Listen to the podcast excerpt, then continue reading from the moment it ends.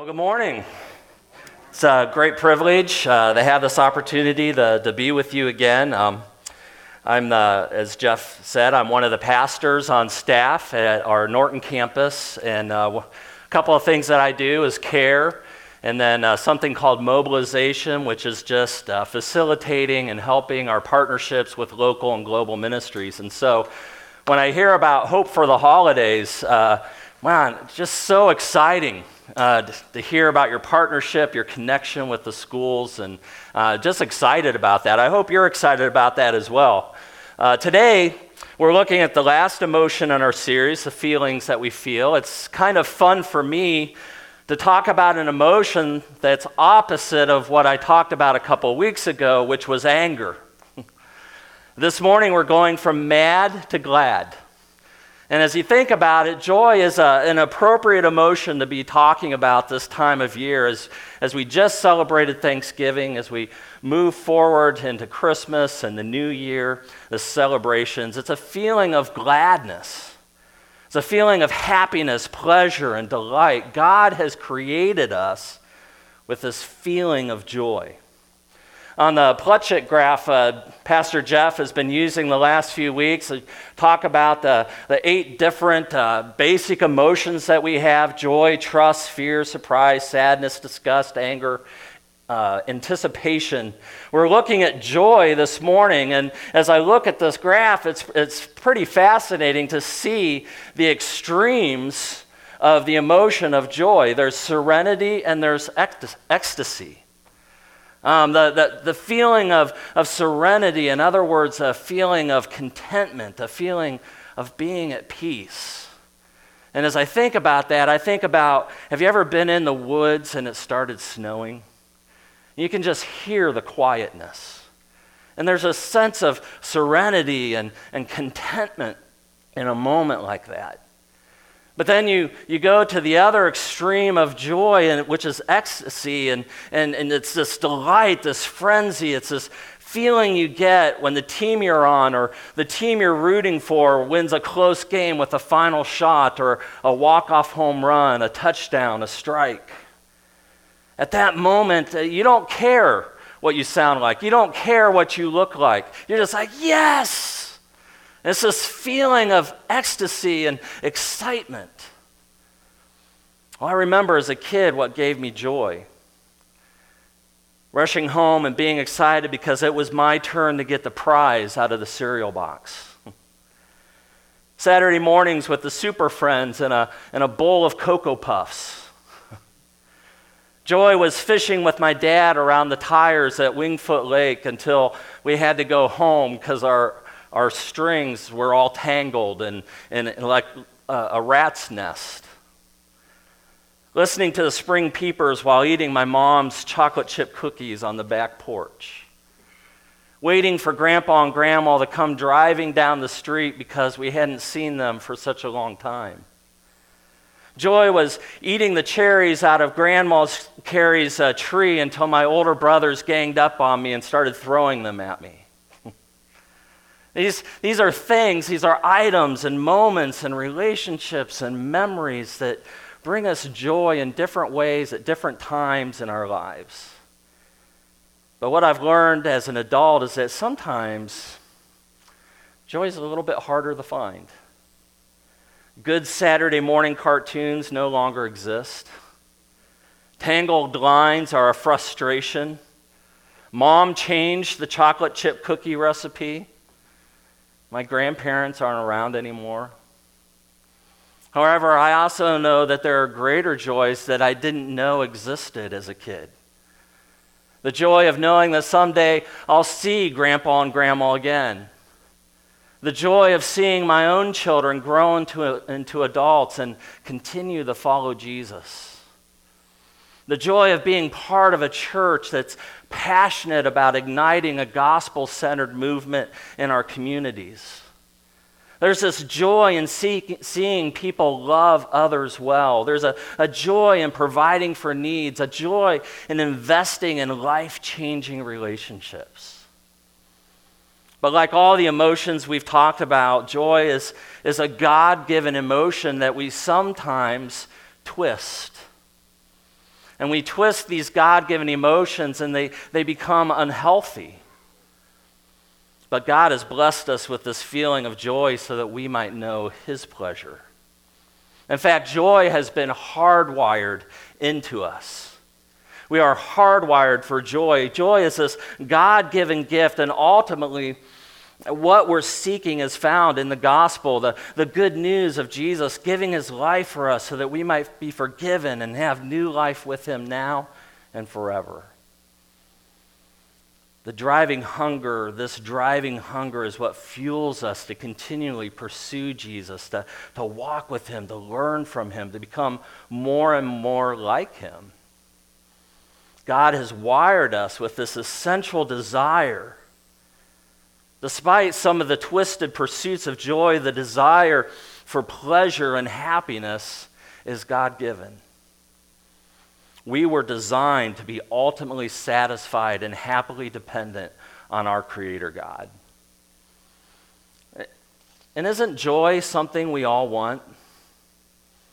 All of us want joy in our lives. I don't know how many of you remember uh, there was a comic strip uh, many years ago called Calvin and Hobbes.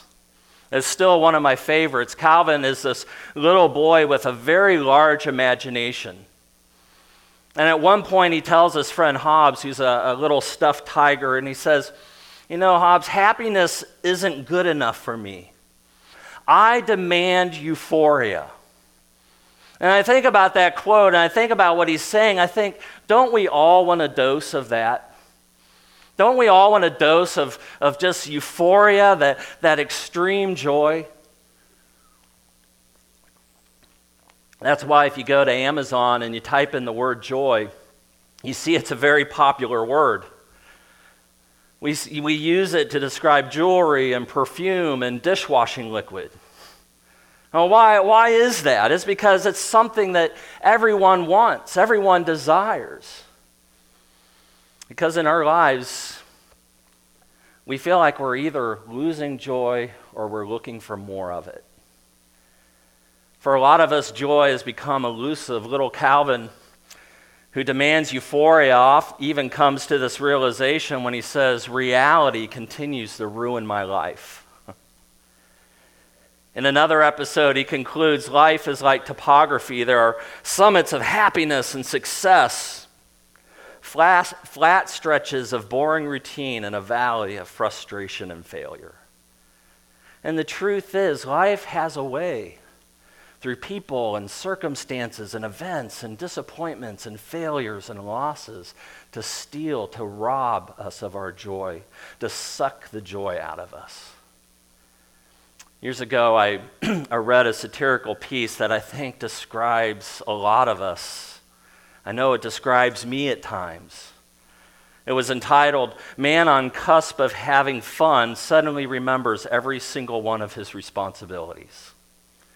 I just want to give you a taste of the story. It went like this Marshall Platt, 34, came tantalizing close to kicking back and having a good time while attending a friend's barbecue last night. That's before remembering each and every one of his professional and personal obligations. While he chatted with friends over a relaxed outdoor meal, Platt was reportedly seconds away from letting go and enjoying himself when he was suddenly crushed by the full weight of work emails that still needed to be answered. An up- upcoming wedding that he had yet to buy airfare, phone calls that needed to be returned. Platt, who reportedly sunk into this distracted haze after coming to the razor's edge of experiencing genuine joy, fully intended to go through the motions of talking with friends and appearing to have a good time, all while he mentally shopped for a birthday present for his mother, made a silent note to call his bank about a mysterious recurring $19 monthly fee. According to sources, Platt tried to put his responsibility laden thoughts out of his mind and loosen up, but suddenly remembered a magazine subscription that needed to be renewed, a medical bill that he had forgotten to pay, the fact that he needed to do laundry tonight or he'd run out of clean underwear. And I feel like any one of us at certain times in our lives could put our name into that story. I mean, that's why there's so many books written about joy, how to keep it, how to find it. There are books that talk about living with, without negativity, books that explain how to break free from stress with the new science of neuroplasticity. Finding joy simply by being grateful to be alive or discovering paths through our problems as encouraged by the happiest man on earth. We can buy socks that remind us to, to choose joy, oils and herbs that guide you back to your natural blissful state. You can buy a tonic, a joy tonic, manufactured by a company called Urban Moonshine, or some drops of, quote, emotional essence for the transmutation of sadness. And I'm sure that some of these things can manufac- manufacture a, a brief counterfeit joy in our lives. But the question we want to look at this morning where do we find true, satisfying, deep joy that's sustaining? Here's what I want to propose this morning where I look for joy determines whether I find true joy. Where I look for joy determines whether I find that true joy. Last week, my, my son Micah lost the keys to his truck, and from somehow from his truck to the front door to the living room, he couldn't find his keys. And so we're searching frantically in the living room, and, and I, I was ready for bed. I was wearing shorts, and I'm out in the driveway. It's like freezing rain. And I'm looking, and, and we couldn't find him anywhere. Well, later on in the evening, in a different part of the house, in a different room, I was looking for something else, and I looked down, and there were his keys. And I wonder how many of, how many of you have key fairies in your home that take the keys and, and hide them just, you know, spontaneously. Well, I found 29 cents and a couple of pens in the couch, but I couldn't find his keys because I wasn't looking in the right place. And as a whole, I want to ask us this morning where are we looking for joy this morning? Let's say I, I'm, I'm convinced many times in my own life I've looked for joy in the wrong places. I've spent too much time, I've spent too much effort trying to find joy in things that were never meant to give me lasting, sustaining joy. And instead of inviting God into my joy, I let various idols uh, take place, that take the place of God in my heart. You see, an idol is whatever we feel like we can't live without. It's, it's what we think is an ap- absolute necessity in our lives in order for us to be happy. It's what we give the most weight to in our lives, and they end up becoming so heavy we can't imagine our lives without them. But the reality is sometimes, you know, idols don't start out as bad things. They, they begin as, as really good things, but then those really good things become, we make them God things, and then when we make them God things, they become bad things. When they wield so much influence in our lives, they end up controlling our emotions and they become substitutes for God in our life. Well, in the Bible, King David was considered a man after God's own heart. He's, you read the Psalms, you read his stories, you see David was a passionate guy. He was passionate about his Lord, his God. He brought worship and a joyful commitment to the living God back to the kingdom. And at one point in his story, we read about David half naked, dancing joyfully, ecstatically before the Lord.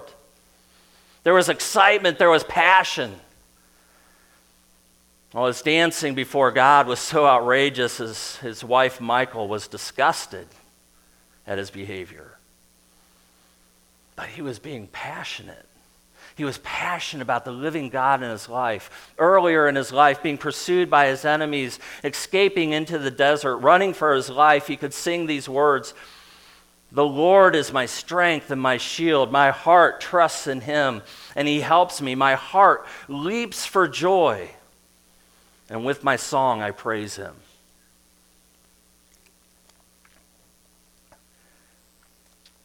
And so, David, when he's walking with God, when he's trusting in God, he's like, no matter what comes my way, even though I have enemies trying to chase me and capture me and kill me, and I'm in the middle of this desert, this barren wilderness, I can still, my heart still leaps for joy because I know my God is with me.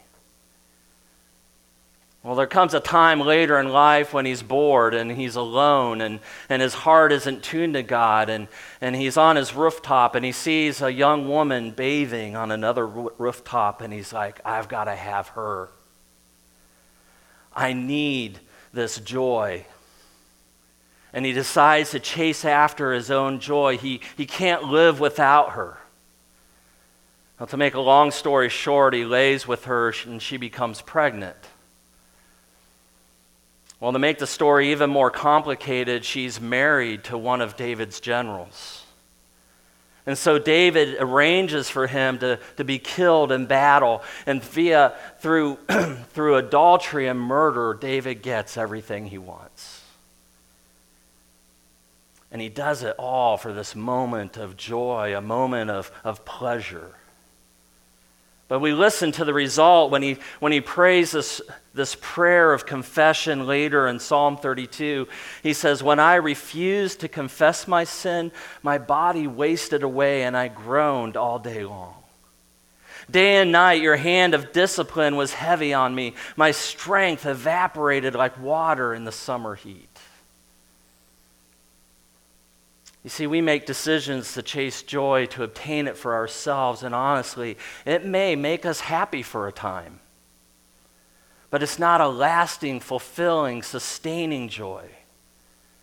Another guy in the Bible, Moses, is, is a prince of Egypt. He could have anything he wanted power, prestige, anything, anyone he wanted. And yet, we read in the New Testament, in the book of Hebrews, he chose to be mistreated along with the people of God rather than to enjoy the fleeting pleasures of sin. He regarded disgrace for the sake of Christ as of greater value than the treasures of Egypt because he was looking ahead to his reward. In other words, instead of chasing joy by indulging himself in momentary, short lived pleasures, he determined it was better to trust God's goodness and God's promises. So, where are we finding joy today? I just, I just want to ask a couple of heart level questions this morning to determine where we might be, might be substituting God with idols. And the first question is what one thing do you hope for most in your future? When we chase, when we chase joy, we're, we're always looking for the next thing. When we're in high school, we dream of the day when, when we're going to be in college and we're going to have so much fun. And we get to college and realize it's a lot of work. And, and so we get the, after college and why we're in college, we think about, man, if I, if I can just get a job then, then I'll be happy. And then we get our job and, and we're like, yes, I got all this, I've got this paycheck. And, and then we look and we see all the taxes taken out of it. And then we think, well, maybe if I get married, then I'll have, you know, then I'll be happy. I'll find joy. And then we realize that, that marriage is also hard work. And then we think, well, maybe if we have children, then we'll be happy. And you see, it just goes on and on and on in our lives, and we think, what are we chasing today, hoping that it will give us joy tomorrow? The second question is if you could change one thing about yourself right now, what would it be? Lose 30 pounds?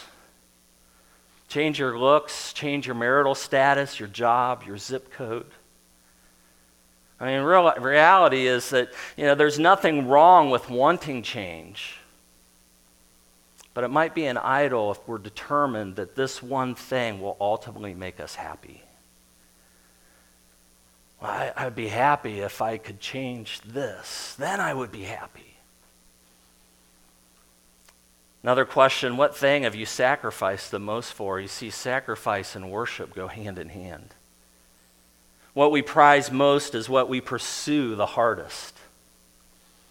Another question then is who is in your life that you feel like you can't forgive? You know, maybe someone hurt you, humiliated you, ruined your reputation, took something or someone from you. And so many times our inability to forgive is connected to the fact that, that someone took away something from us that we just can't be happy without. What's left you bitter? What is it that, that you just can't shake? You see, bitterness is almost always tied to this idolatry. Another question when do you feel most significant? What is it that you hope people will find out about you? And you meet them, and it's like, man, I really hope they find this out about me. And what do you hope that they'll think about you? What makes us feel most significant is probably where we're placing our identity, and it's what we give the most weight to in our lives. The final question is where do you turn when things aren't going well? When things aren't going well, do you, do you bury yourself in work? Do you eat your way out of it? Do you go to alcohol or drugs or TV or video games? You see, these, these questions begin to expose certain patterns in our lives. Patterns that often reveal idols, things that we've placed ahead of God. And yet we read James, the half brother of Jesus, says that sometimes when we pray, we don't get what we ask for because he says, Your motives are all wrong. You want only what will give you pleasure. You adulterers, don't you realize that friendship with the world makes you an enemy of God? we read that and it's like, man, that's, that's harsh. that's hard stuff. I, I mean, what, what, what does that mean? Well, we know that an adulterer is someone who finds intimacy in another person that they should be finding in their spouse.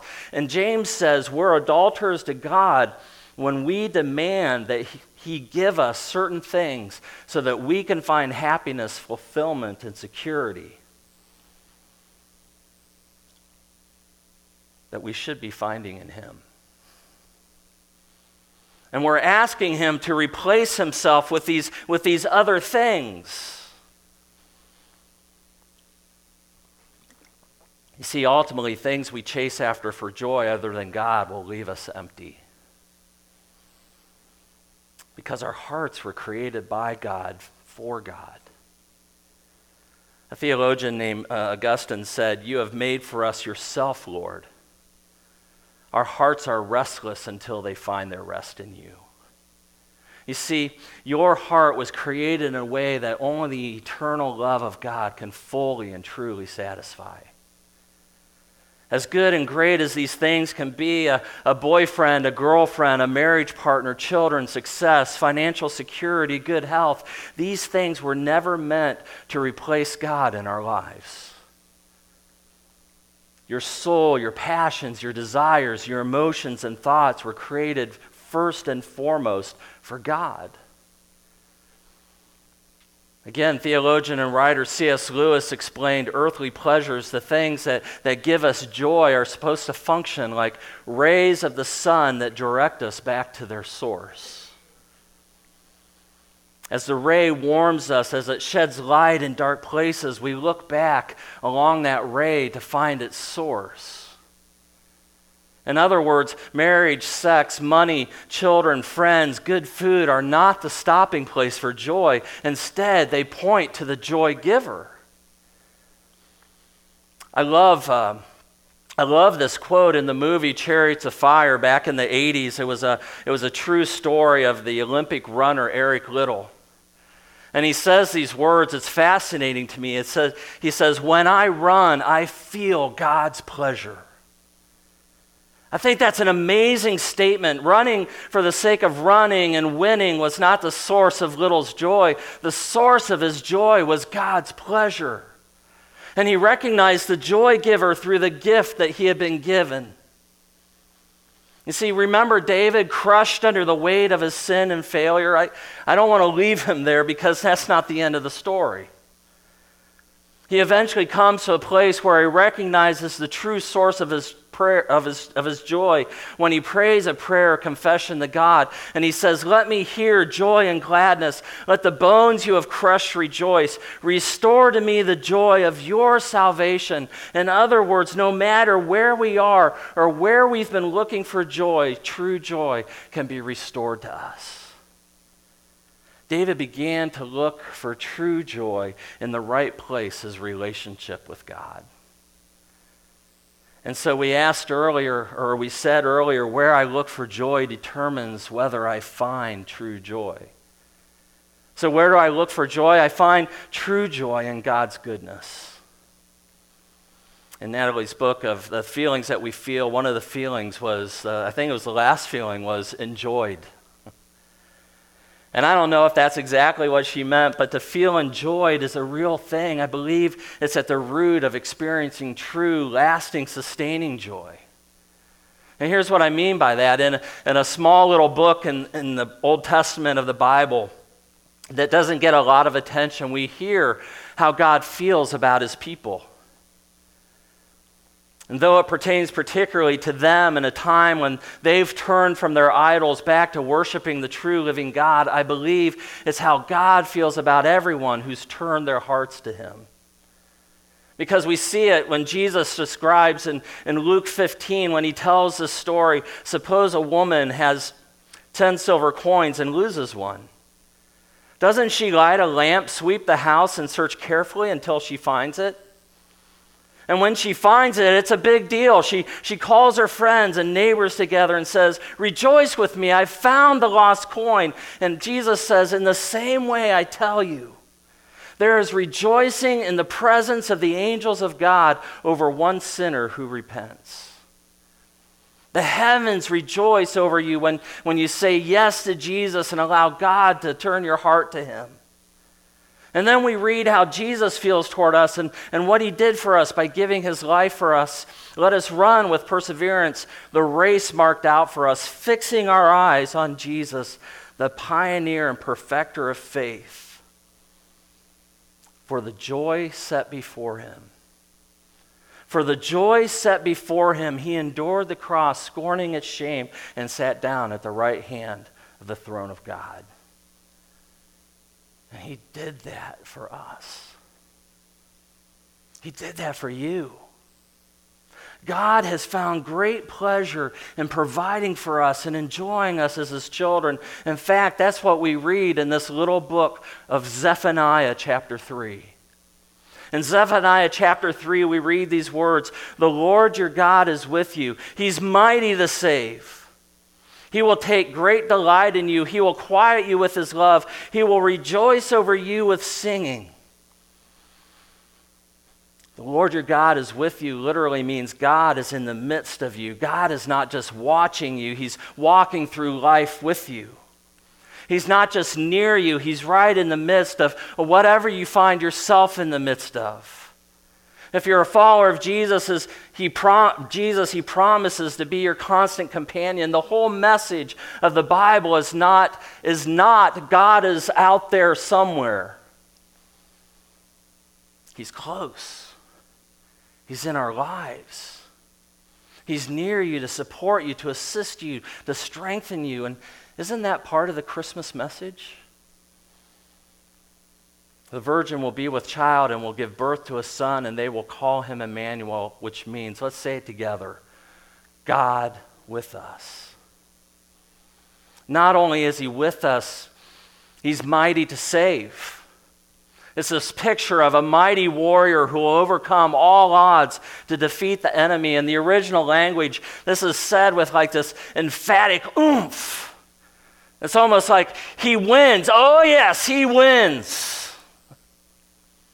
God is powerful and mighty. He is for you. And if God is for us, who can be against us? In His fierce love, God is fighting to give us real joy, true joy, sustainable joy, even when life gets hard. But His love isn't just fierce and warrior like, it's also filled with delight. He will take great delight in you, He will quiet you with His love. Have you ever thought about that? Have you ever thought that God delights in you? And it's too easy to ask, Do you think God loves you? But let me ask another question Do you think God likes you? Or I could ask, What does God feel when God thinks of us? Is it disgust, like, oh my, what a mess? Is it anger? Is it disappointment? I think some of us here have had, had parents that treated us this way, and we can't imagine God then any other way, but God's word says He will take great delight in you. And because of Jesus' death and resurrection, we're set free from the penalty and the curse of sin. We're no longer condemned. We're covered in His righteousness. Our debt was paid in full. We've been, re- we've been reconciled. We have peace with God. So now, when we fully trust in Jesus and turn to Him, God the Father sees us in Christ. And so He delights in us as much as He delights in His Son. He delights in us because of Christ and, and what He's made us to be and then his response is amazing. God's response, it says, He sings. He will sing over you with joy, with singing. He will rejoice over you with singing. I remember a, a time my boys were small and we went to the village thrift uh, store.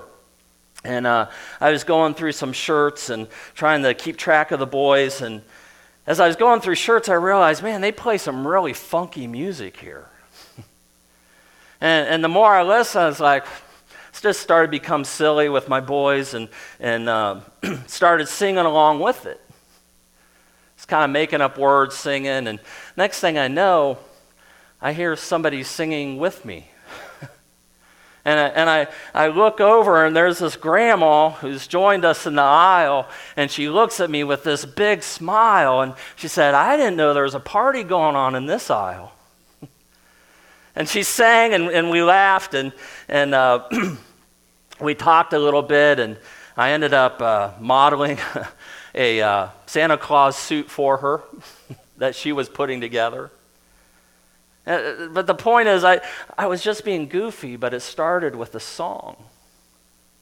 And I, I made this connection with this stranger through a song.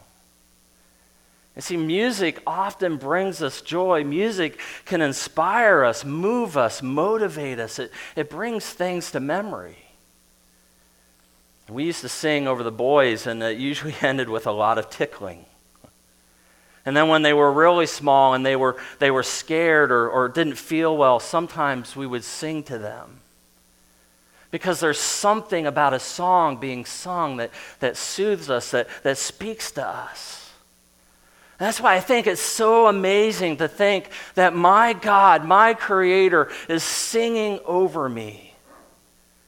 You see, God's love moves from strength to silence to song. He will rejoice over you. And, and, the word here is loud singing, loud singing. It's a, it's a ringing cry, a joyful shouting. It shows how much God loves his people. He sings over you because of what Jesus has done in you and, and for you. And if you've ever wondered whether God loves you, let the words of his song echo in your soul. This song is for all who've sinned and wonder, man, can God love me? This song is for all who've known tragedy and wonder, man, does God still care about me? This song is for all who failed and wonder, will God ever love me again? And yet, the Bible tells us nothing, absolutely nothing in all creation will be able to separate us from the love of God that is in Christ Jesus our Lord. I'm enjoyed by God, He sings over me. To find joy, we've got to stop chasing it and instead rest in the confidence that we have in God's goodness and love for us. He's committed to us we are enjoyed by our Creator. We need to become experts in God's goodness. Realizing His continuous generosity and daily grace, He's given us hope and, and new life and purpose and a future. We are loved, liked, enjoyed by our Creator. We've been given the Holy Spirit to awaken our dead hearts. That's joy. We're adopted children of a heavenly Father who sings over us joy. We have a certain future and hope, joy. We've been given every spiritual blessing in Jesus Christ, joy. We've been given unlimited personal access to the Creator of the universe through prayer, joy. We've been lavished with grace, outrageously loved, set free from the despair of this performance based religion, and given new life, joy. God's joy, joy flows out of God's affection, His love for us.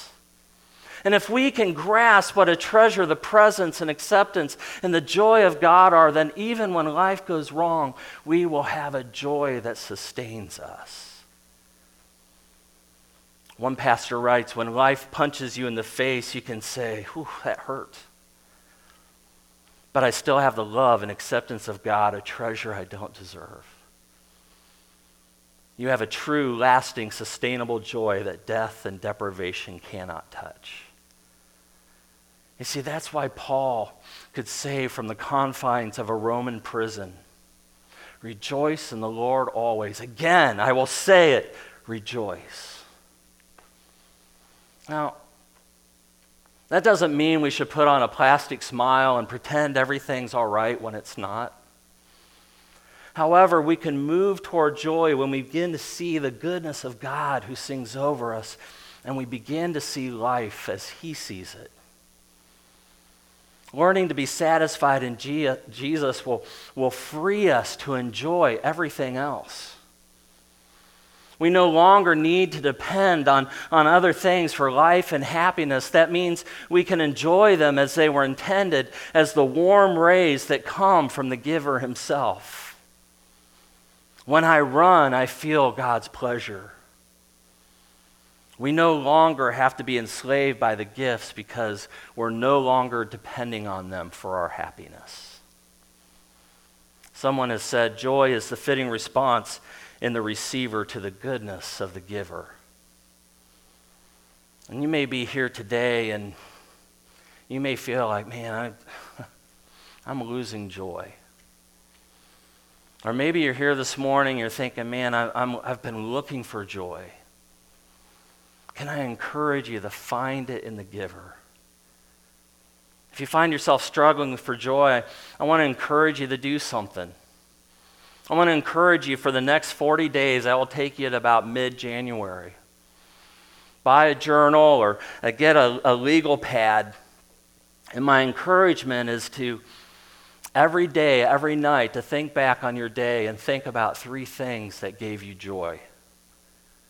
What are three things that gave you joy f- through your day? What, look for God's fingerprints in your life.